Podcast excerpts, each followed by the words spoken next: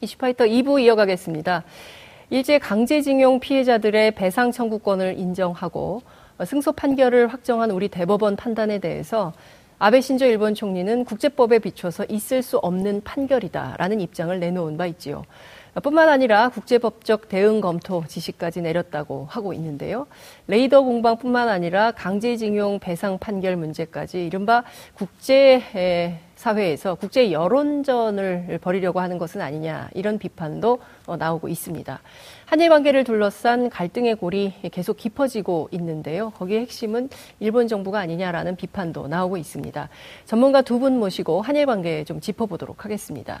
한 분 한분 소개하겠습니다. 양기호 성공회대 일본학과 교수님 자리하셨습니다. 어서 오십시오. 네, 안녕하십니까. 네, 교수님 새해 복 많이 받으십시오. 감사합니다. 새해 복 예. 많이 받으세요. 하종문 한신대 일본학과 교수님 나오셨습니다. 어서 오십시오. 안녕하세요. 네, 교수님 새해 복 많이 받으십시오. 네, 새해 복 많이 예. 받으십시오.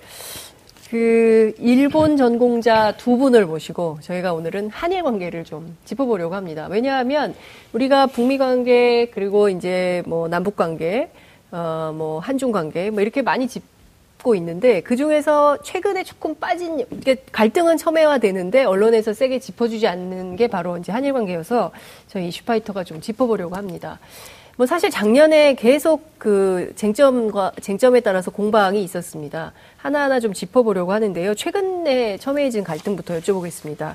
레이더 갈등입니다. 이 좀 그 사건 자체가 국민들 입장에서는 관심 있게 들여다보지 않으면 도대체 누가 뭘 잘못했다는 거야? 사실관계가 어떻게 되는 거야? 뭐 이런 생각을 할 수 있는데요. 교수님 좀 어떻게 보십니까? 누가 더 잘못했습니까? 사실 제가 단도직입적으로 어, 여쭙겠습니다. 지금은 알 수 없다고 봅니다. 네. 지금 이제 그 상호간의 진실 게임, 진실 공방이 이어지고 있기 때문에 이것은 지금 어느 쪽이 타당한지는 알 수 없고 당분간 알 수도 없습니다. 왜냐하면 이건 지금 위신과 체면이 걸린 문제고 네. 또 군사, 군사 기밀이 걸렸기 때문에 음. 당분간 좀 알기 어렵다고 봅니다. 음. 그런데 이제 이것은 저는 사실 일본 측에서 왜 이걸 이렇게 쟁점화시키고 네. 문제를 키우고 있는지 좀 이해가 안 가는 대목입니다. 음. 네. 그러니까 이제 작년에 12월 20날 이게 인도주의적인 차원에서 음. 북한 그 전환 선박을 우리가 예. 광기도 대응함이 구조하고 있는 예. 상황이었는데 일본 초계기 이제 말이 초계기지 사실은 이게 그 여러 가지 무기를 장착을 하고 있습니다. 그렇죠. 네, 그러면서 이제 150m 상공에 저공 비행으로 예. 그래서 이제 승조들 상당히 놀랄 정도로 예. 어, 했는데 우리 측은 이제 지나치게 위협적인 저공 비행을 했다는 것이고 음. 어, 저쪽은 이제 그런 그 이제 화기가 이제 레이더로 이게 두 번이나 저준을 당했다라는 것이거든요. 네. 그래서 이제 어느 쪽이 진실인지는 알 수 없지만 네. 사실은 지금까지 이제 한국 해군하고 일본 해상자위대는 긴밀하게 연락이 되고 있습니다. 그렇죠. 또 그리고 이제 그 핫라인도 있고요. 그러니까 이걸 사용해 가지고 서로 간에 오해를 풀면 실무자 차원에서 정리가 될 수 있는 문제입니다. 네. 근데 그런데 그 다음 날 이게 이제 일본 측에서 일방적으로 언론에다 이제 이것을 터뜨려 가지고 네. 이걸 이제 말하자면 쟁점화 시킨 거거든요. 네. 네, 그리고 나서 또다시 이제 일본 그 방위성에서 유튜브로 만들어가지고 네. 이걸 지금 뭐 몇 개국으로 만들어서 전 세계에다 뿌리지 않았습니까? 예. 어, 그러니까 이걸 우리는 몇 번 이것을 해명을 하고 실무 자원에서, 실무 차원에서 이걸 정리를 하자고 외교 당국에서도 예, 이야기를 건네고 그랬는데 네. 그쪽에서는 어찌된 영문이 자꾸 이렇게 쟁점화시키고 어, 관계가 악화될 수밖에 없는 걸 뻔히 알면서도 어, 이런 그 처사를 하는 것은 굉장히 유감스러운 안타까운 일입니다. 그렇죠. 지금 이제 두 가지인데 하나는 사실 이제 스카 요시대 관방장관의 내용을 보더라도 일본 언론의 내용을 종합해 보더라도 어, 지금 아베 총리가 그렇게 하라고 지시를 했다는 거 아니에요? 그러니까 언론에도 알리고 이걸 적극적으로 대응을 하라고 알렸다는 것이고 또 하나는 정말 진실을 밝히고 싶다면 그 레이더 주파수를 일본이 공개하면 되는데 그 레이더 주파수를 또 공개를 하지 않고 있어요. 그러니까 이른바 언론 플레이만 계속 하고 있는 거 아니냐 국제사회를 향해서. 네. 그래서 우리도 억울해서 우리 국방부도 어, 여러 개 언어로 똑같이 지금 만들어서 반박 자료를 올려서 지금 유튜브 안에서는 한일이 지금 막 어, 같이 싸우고 있는 이런 상황이 돼버린 거 아닙니까, 하 교수님? 네, 그렇습니다. 지금 그 제가 매일 일본의 야후 포털을 챙겨보고 있는데요. 네. 거기서 나오는 뉴스의 거의 99% 정도는 한국이 잘못했다. 일본이 어. 정당하다. 야후에 실리는. 그렇죠. 예. 그러니까 거기에 실려 있는 수많은 그 평론가들이나 예. 뭐 군사 저널리스트나 이런 사람들, 예. 이런 사람들이 이제 정부 발표든 한국 쪽의 발표든 예. 어, 일본에 유리하게 해석을 하는 기사밖에 사실은 없습니다. 어. 근데 그 모든 걸 종합해 봤을 때 우리가 짚어야 될 하나의 분기점은 역시 12월 28일 날 아베 수상이 직접 지시를 해서 네. 비원 초계기의 영상을 공개하라. 라고 하는 얘기가 역시 결정적인 분기점이었다고 생각이 됩니다. 네. 알려진 바로는 방위상이 사실은 난색을 표명을 했는데 그러니까요. 아베 수상이 공개하라고 얘기했던 거는 네. 일단은 그 문제가 어, 영 교수님 말씀하신 대로 팩트의 차원에서 음. 실질적으로는 외교적인 쟁점으로 네. 바뀌는 순간이었다고 생각이 되고요. 음. 아베 수상의 의중이 실리게 되면 실질적으로 일본의 최고 지도자의 의향이 실렸으니까 음. 일본으로서는 더 이상 물러설 곳이 없는 것이고요. 그렇죠. 한국은 상대적으로 신중한 대응을 했습니다만 일본이 그렇게 나왔을 때 어떤 식으로든 간에 맞대응을 할 수밖에 없는 음. 상황이었고 예.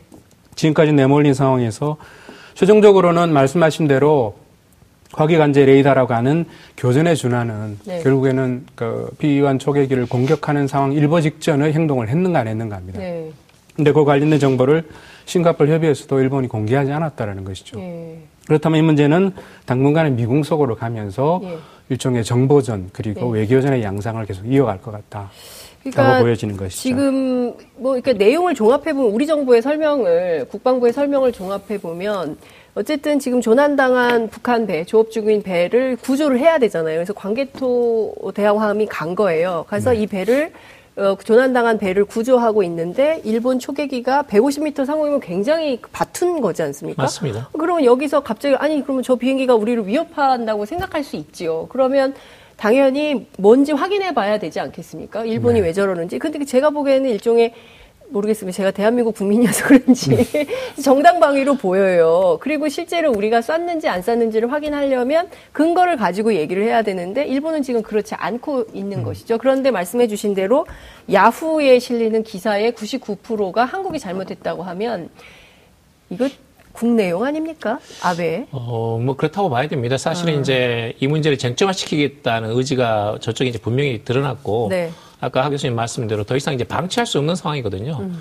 그런 면에서 한국 정부에서는 사실 이제 수위를 낮춰가지고 네. 한일 갈등을 키우지 않겠다는 이제 기본 음. 정책이 있었는데 네. 더 이상 이제 물러날 것도 없고 네. 이건 사실을 왜곡하고 있기 때문에 예. 이 부분에 대해서는 정정당당하게 예. 대응하자는 쪽으로 가는 예. 걸로 알고 있습니다. 음.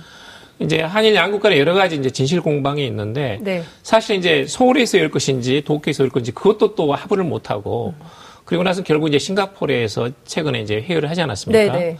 그래서 이제 거의 하루 종일 했습니다. 9시 음. 반부터 저녁 7시까지. 그것도 이제 주, 뭐, 서, 일본 대사관, 한국 대사관 오가면서. 네. 그런데 제가 알기로는 그쪽에서 양쪽에서 레이더 전문가를 데리고 가서 논의를 하자. 네. 이것을 실무선에서 해결할 수 있다라고 해서 네. 우리 측은 이제 레이더 전문가를 데리고 갔다는 겁니다. 네. 근데 저쪽에서는 이제 전혀 오질 않아 가지고 사실은 이상하네요. 예, 그건 이제 주파수를 가지고 서로 확인을 하면 될 문제거든요. 네. 네, 그런 점에서는 어 우리는 우리대로 저쪽에 정말 이거 이 문제에 대해서 해결 의지가 있는 건지 예. 이 문제를 끌고 가겠다는 건지 아니면 원만하게 수수하겠다는 건지 예. 도저히 알 수 없다라는 이제 조금 약간 좀 그런 면에서는 비관적인 그런 음. 전망도 나오고 있습니다. 자, 일본이 사실은 이제 요것만이 아닙니다. 요 좀 시간을 그 역산해서 거슬러 가보면 사실 그 전에 뭐 많이 있어요. 우리가 강제징용 그 배상 사건이 네. 결정적인 것 같고 그 전으로 돌아가면은 사실 2015년에 있었던 어, 위안부 합의 이것을 아베는 네. 돌이킬 수 없는 어 이게 최종적인 합의다 불가역적 합의다라고 주장을 하고 있지만 사실 우리 정부에서는 무슨 소리냐 피해자들이 그렇게 받아들이지 않고 있고 우리 위안부 할머니들께서 지금 당장 그 사과하고 국가 차원의 배상을 하라고 요구를 하고 있는데 피해자들이 요, 저 합의하지 않는 것은 무효다라고 해서 사실은 뭡니까 저 어, 화해치유 재단에 간판을 내려버린 거지 않습니까? 이게, 이게 쌓이고 그 다음에 이제 강제징용 관련해서 대법원 판결이 나오고 이것도 있을 수 없는 일이다. 이제 이러면서 계속 좀 꼬여가는 가운데 이 지금 사실 왜곡까지 하면서 이 이른바 군사 갈등까지 첨예하게 몰아가는 거 아닌가라는 생각이 좀 드는데 우선 이 사건은 일본 내부에서 좀 어떻게 이것도 설마 99% 한국 정부가 잘못하고 있다 이렇게 얘기하지는 않겠죠. 네, 그런데 어쨌든 그 대법원 판결이 나기 직전에 많은 그 한국 관련 전문가들이나 매스컴이 수장했던 것은 이번 대법원 판결에서 만약 일본 정부의 책임을 인정한다면 이 사태는 한일 관계에 커다란 어, 파탄을 초래할 것이다. 라고 예측을 했습니다. 사실 일본 정부도 어, 비공식적으로는 여러 경로를 통해서 요청을 했을 것이고요. 음. 근데 그 문제가 최종적으로는 일본의 의향, 특히 네. 아베 정권의 어, 바라는 바대로 전혀 움직여주지 않은 상황들이 10월, 12월 28일 아베 수상이 결국 어, 초계기 영상을 네. 공개하라라고 하는 일종의 마지노선을 넘게 되는 네. 상황까지 직결되는 것이 아닌가 그렇게 음. 판단이 됩니다. 음. 따라서 이 문제는 사실은 레이더 영상, 레이더 갈등이라고 하는 개별적인 사안도 있습니다만 말씀하신 대로 2018년 하반기에 있었던 세 가지 문제, 즉 대법원 판결, 위안부 문제가 세트가 되면서 네. 한일 관계 전체의 운용을 어떻게 할 것인가 일종의 주도권 싸움, 음. 삿바 싸움이라는 측면도 분명히 봐야 되겠죠. 네, 주도권 싸움. 근데 사실 이게 지금 그 지금 현재 이른바 문재인 정부와 아베 정부와의 갈등이 아니잖아요. 그러니까 우리 입장에서 보면 이게 사실은 1945년 우리가 해방되기 이전에 일제 강점기를 무려 35년이 넘게 일본으로부터 지배를 당하고 있었고 그 안에서 벌어졌던 수많은 잘못된 일들에 대해서 이 과거사에 대해서 제대로 된 청산을 좀 하자. 그리고 국제사회가 다 그렇게 하고 있다. 일본 정부가 진심으로 사과하고 그 사과 잘못된 행동에 대해선 책임지는 태도를 보이는 게 맞다. 라고 하고 있는데 지금 아베만 아니다. 그렇게 못하겠다. 뭐 이렇게 주장을 하고 있어서 이게 문제가 안 풀리는 거 아닙니까? 이제 그건 이제 서로 주장이 엇갈리는 부분이 있는데요. 네. 그러니까 일본 측은 이제 65년에 한일 청구권 협정에 어, 일단 다 강제징용에 포함돼 있었고 그 당시 논의가 됐고 네. 그래서 이, 것은 양국 간의 약속이고 음. 그래서 다 끝난 거다.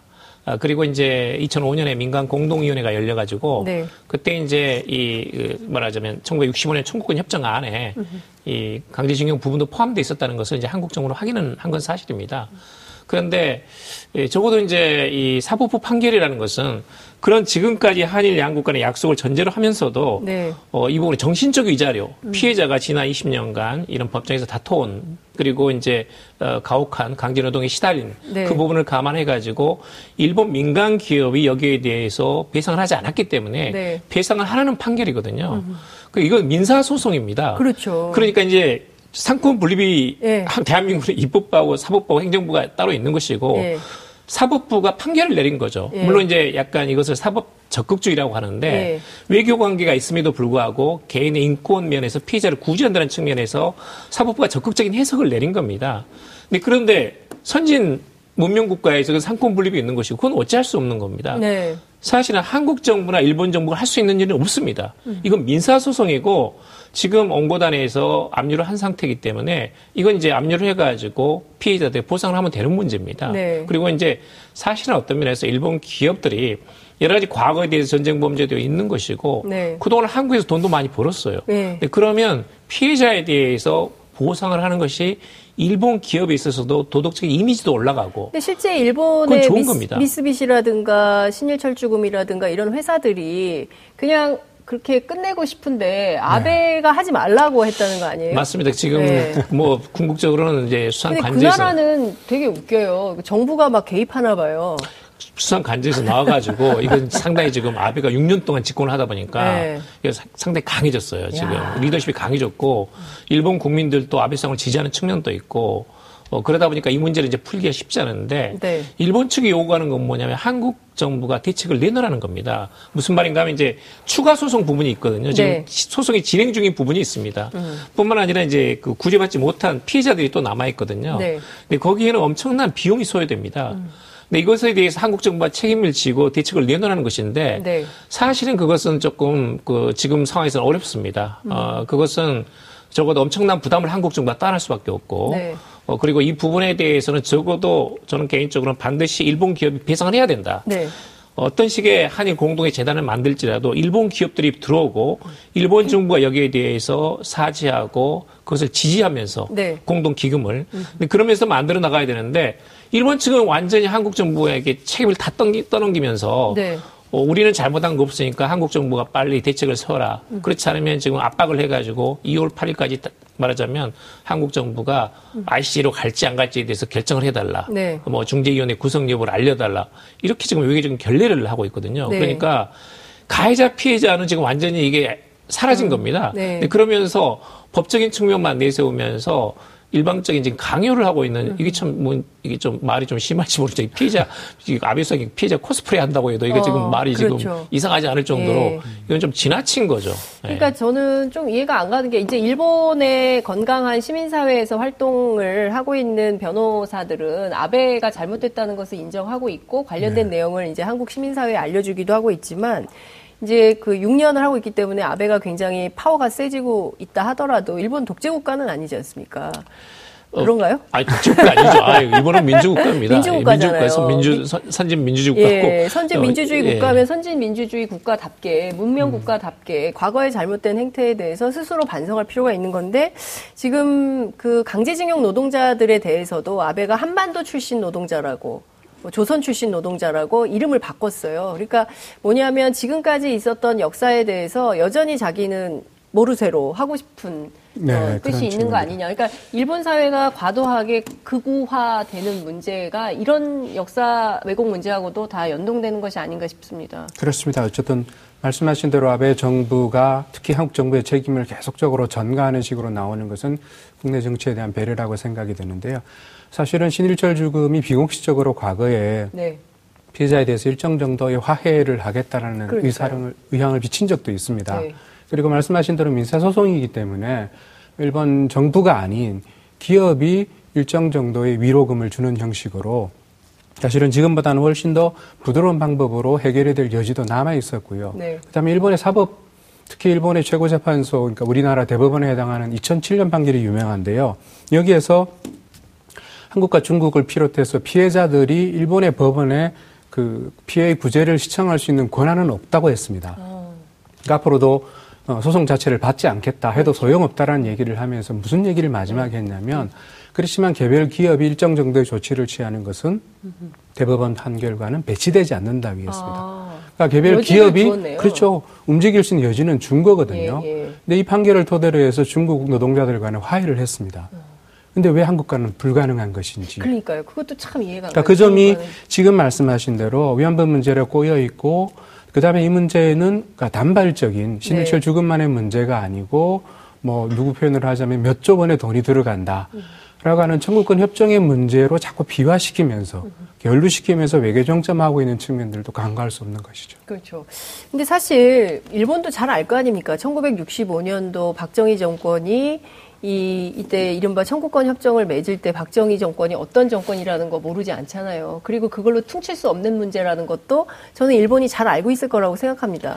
다 떠나서 반인도적인 불법 행위에 대해서 언제 우리가 합의를 했습니까? 아니 거기서 일을 하되 10원 한 장 안 주고 일을 그렇게 부려먹고 그렇게 할 걸 하는 것에 대해서도 당시에 박정희 정부도 그거에 대해서 합의한 바는 없어요. 그러니까 이제 아베 수상이 지금 예를 들면 뭐, 뭐 일본 외무상이 뭐 국제법에 대한 폭거라고 하는데요. 네. 국제법이 어떤 국제법을 말하는지 확인해야 됩니다. 네. 그, 그 국제 노동기구라든지 네. 국제 인권법 같은 데를 확인해야 아, 진짜 됩니다. 아이엘오에 물어보고 싶네요. 아이엘오에서는 이미 1999년에 일본 정부가 강제징용 피해자에 대해서 사죄하고 보상하도록 공고안을 냈습니다. 99년에요? 네. 세상에. 그 오래전 일입니다. 20년 예. 전 일이에요. 예, 위안부 피해자도 마찬가지니까. 예. 위안부 피해자도. 예. 그러니까 이제 그런 것에 대해서 일본이 말하는 국제법이 도대체 어떤 국제법에 대한 폭건인지, 음, 네. 한국의 폭건인지, 일본이 폭건인지 한번 확인해 볼 필요가 있다고 저는 보고요. 예.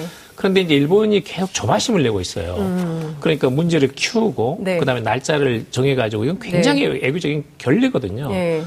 굉장히 조바심, 초조함이 있어요. 예. 근데 가장 그, 그 큰 배경을 보게 되면, 그러니까 일본 측은 이제 그 경제 협력 방식으로 전후에 여러 가지 그 피해국하고, 어, 이 전후 처리를 해온 경험이 있거든요. 네. 그리고 우리도 이제 65년 그걸 한 겁니다. 음. 그런데 이제 만약에 개인 보상, 거기에는 이제 지금까지는 정부 간의 이 협상으로 끝난 겁니다. 네. 근데 개인 피해 구제는 없었던 거예요. 음. 그런데 이제 우리가 이번에 첫 사례가 되게 되면 네. 지금 당장 이제 북일 수교할 경우에 네.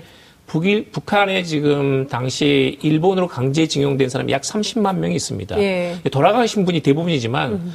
민사 소송에서는 유족들이 그걸 승계해요. 네. 그러니까 이제 추가로 30만 명분에 대한 음. 소송권이 발생할 수가 있어요. 네. 근데 뿐만 아니라 이제 대만이라든지 네. 그 다음에 동남아까지 확산될 수도 있습니다. 예. 말하자면 일본 측에서 본다면 어, 말하자면 동아시아 국가들과의 어떤 전후 체제라는 레짐 자체가 으흠. 이게 본물이 터지거나 네. 댐이 무너질 수 있다라는 그런 조바심이 굉장히 강합니다.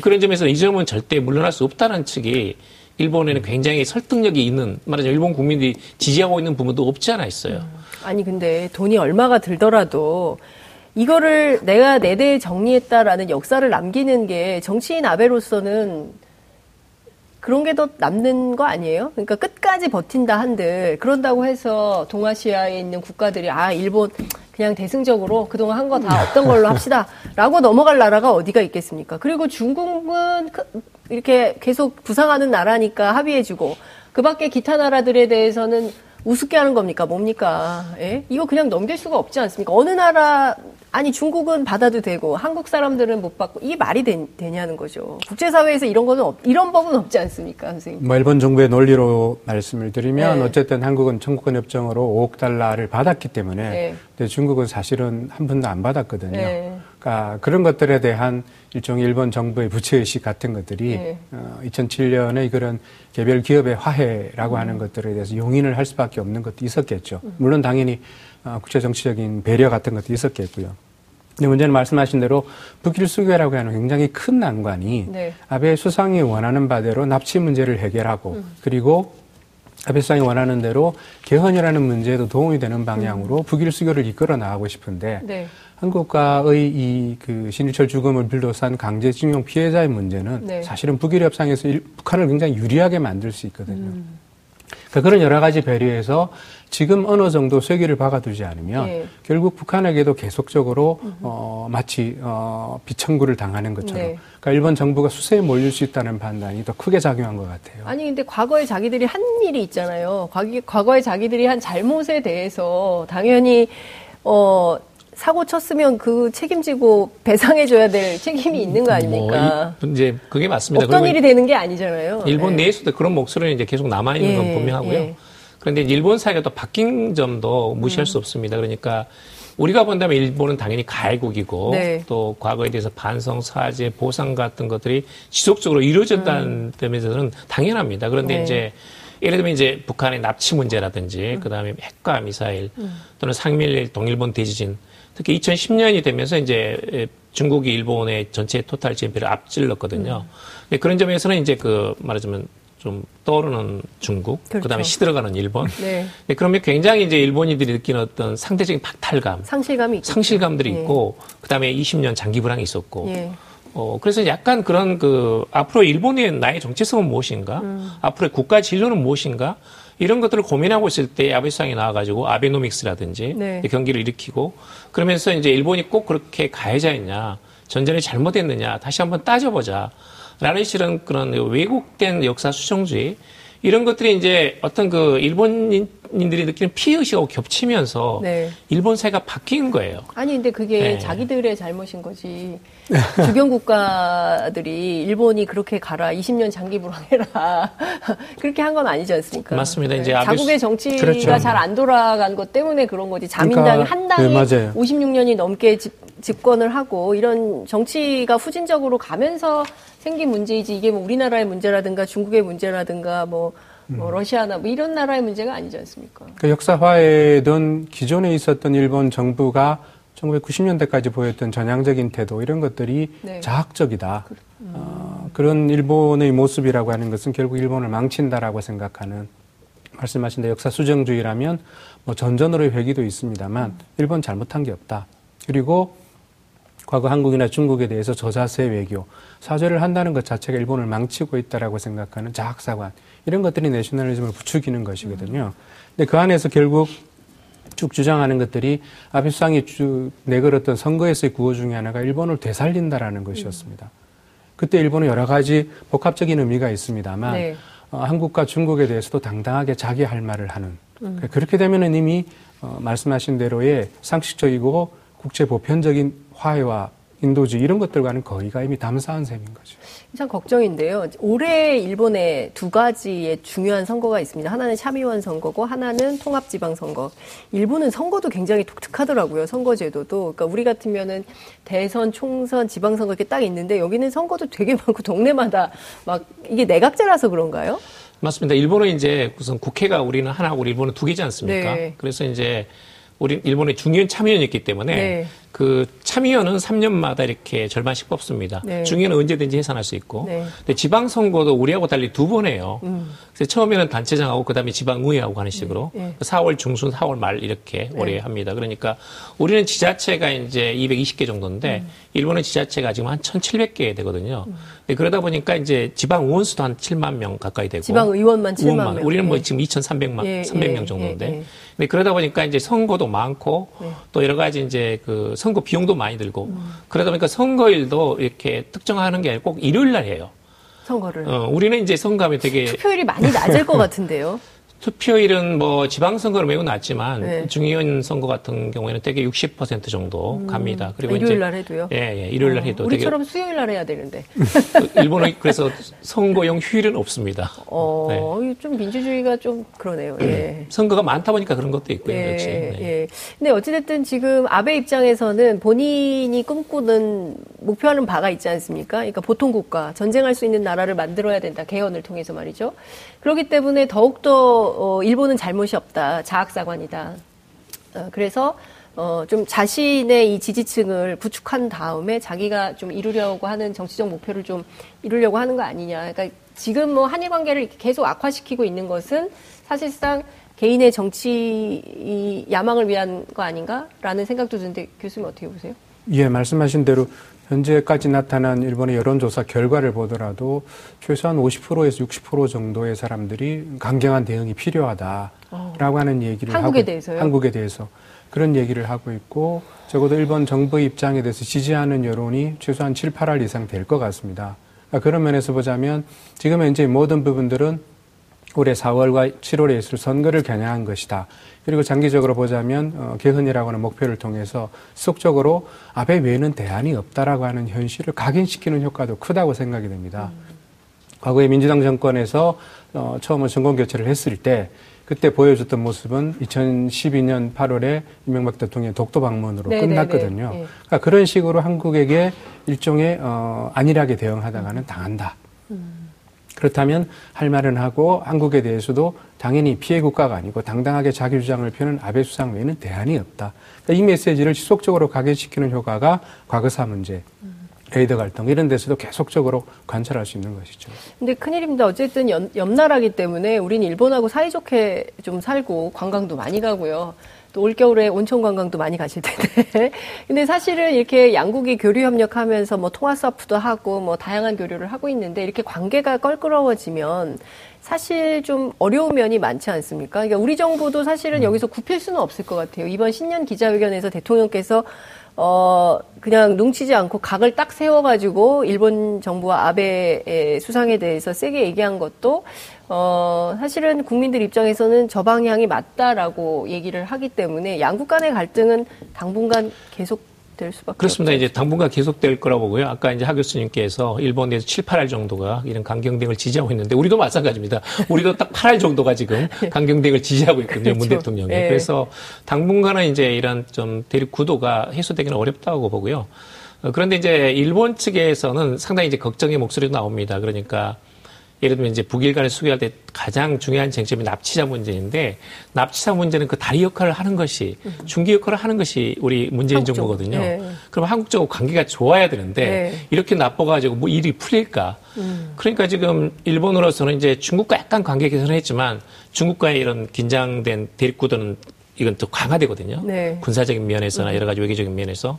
그리고 이제 북일 관계는 전혀 지금 진전이 없습니다. 음. 그리고 러일 관계도 지금 그 용토 문제로 네. 진전이 있을 듯 하다가 그건 이제 거의 물 건너 갔다 이런 판단이 있거든요. 그러니까 이제 지방선거 참여 선거에서 아마 아베 수상이 압승하기는 이미 어려워진 게 아니냐. 어. 네, 그리고 이제 이미 헌법 개정도 지금 반대 지금 당장 서두를 필요가 없다는 음. 여론이 6할에 가깝기 때문에 네. 헌법 개정도 저는 어려, 어려울 거라고 봅니다. 어허. 그래서 저는 이제 기본적으로 너무 비관적으로 볼 필요는 없다. 음. 한일 관계를 중시해야 되고 일본은 굉장히 중요한 나라이긴 하지만 적어도 지금 아베 수상도 어느 정도 지점에 가면 네. 한국을 필요로 하고 음. 어, 나중에 입장을 바꿀 또 그런 점에서는 굉장히 어떤 전략적인 선택을 잘하는 사람이니까요. 음. 특히 이제 저는 어떤 그런 분기점으로 생각하고 있냐면 지금 뭐 이번 주에도 바로 네. 지금 그 북미 간의 이런 실무자 협의가 시작이 네, 됐고 예. 이번 달 내에 지금 이제 네. 고위급 협상이 시작되지 않습니까? 그러면 이제 적어도 2, 3월 안에 북미 정상회담, 2차 네. 정상회담이 열리고 예. 를 들면 뭐 아직 뭐 빠른 기대입니다만 김정은 위원장의 서울 답방 같은 것도 있게 되면 적어도 한반도에서 이제 비핵화 평화 체제로 또 한번 움직이는 그렇죠. 것이거든요. 그렇죠. 네, 그런 시기가 되면 또 자신의 지지율도 떨어지면 음. 역시 주변 국가의 외교 관계가 좋지 않다는 것은 선거에 굉장히 불리합니다. 음. 일본인들 너무나 그런 걸 잘 알고 있기 때문에 어. 네, 그래서 어느 지점에서는 아베 수상도 타협하는 그 자세로 돌아오고 음. 우리도 적어도 약간의 양보를 하면서 음. 양국 관계를 조금 더 진일보 시킬 수 있는 음. 그런 기회는 아마 상반기 안에 반드시 찾아올 것이다. 그렇군요. 저는 그런 면에서 낙관하고 있습니다. 예. 참의원 선거에서 아베가 지면 어떻게 되는 겁니까? 그래도 뭐 특별하게 가장 커다란 이슈가 되는 것은 아무래도 3분의 2 의석을 상실하게 되면 예. 개헌안을 발의하는 것 자체가 불가능해지니까 예. 개헌이 완전히 물 건너가게 되는 아. 셈인 거죠. 3년을 더 기다려야 되니까. 그럼 그는 좀 물러나게 됩니까? 어, 이제 이제 임기 자체는 2021년 9월까지 예. 보장돼 있으니까 예. 어, 적어도 이제 입 2021년 9월 이후는 아베상 할 수 없습니다. 이미 지금 그 삼선을 끝냈기 예, 때문에. 예. 그러니까 아마 이제 레임덕 현상이 본격화될 가능성이 있어요. 적어도 음. 금년 7월에 있을 참의원 선거에서 패배하게 되면 어, 적어도 레임덕이 심화될 가능성이 있고, 어, 그런 면에서는 이제 그 더블 선거, 중참 양원 선거도 이야기가 나오고 있거든요. 네. 일단 한 번 더 선거를 이겨가지고, 음. 어, 이래, 저 지지 세력을 좀 규잡시키는 네. 그런 기, 계기를 만들 가능성도 있고, 그래서 지금 내년에 이제, 그, 저 특히 도쿄 올림픽이 있기 때문에 네. 본인 생각은 적어도 그때까지는 어떤 정치적인 구심력을 끌고 가고 싶다. 음. 어, 그, 그때까지는 영향력을 크게 행사하고 싶다는 예. 네, 그런 점에서 굉장히 의지가 강하거든요. 음. 네, 그런 점에서 주변 외교는 중시하고 있기 때문에 네. 저는 그렇게 뭐 너무 비관적으로 볼 필요가 없다. 어느 지점에서는 또 문제가 할, 뭐 풀릴 뭐, 네, 출구 예. 전략을 예. 할 양국 간에 또 찾지 않겠느냐. 그렇군요. 네. 동북아에서 일본이 차지하는 위치가 예전만은 못한 것 같습니다. 옛날만큼은 아닌 것 같고 또 우리도 상당히 힘이 세져서 할 말은 또 다 하고 있기 때문에 에, 뭐 우리가 일방적으로 당하거나 피해 보는 일은 없으니 그 점은 좀 안심하셔도 될 것 같다는 말씀을 좀 드리면서 오늘 말씀은 여기까지 듣겠습니다. 아 너무 재밌었습니다. 고맙습니다. 네, 감사합니다. 감사합니다. 여러분들께서는 지금 생방송으로 진행하는 이슈파이터와 함께하고 계십니다. 오늘 방송 좋았나요? 방송에 대한 응원 이렇게 표현해주세요. 다운로드하기, 댓글 달기, 구독하기, 하트 주기. 더 좋은 방송을 위해 응원해주세요. 다운로드하기, 댓글 달기, 구독하기, 하트 주기. 기억하셨죠?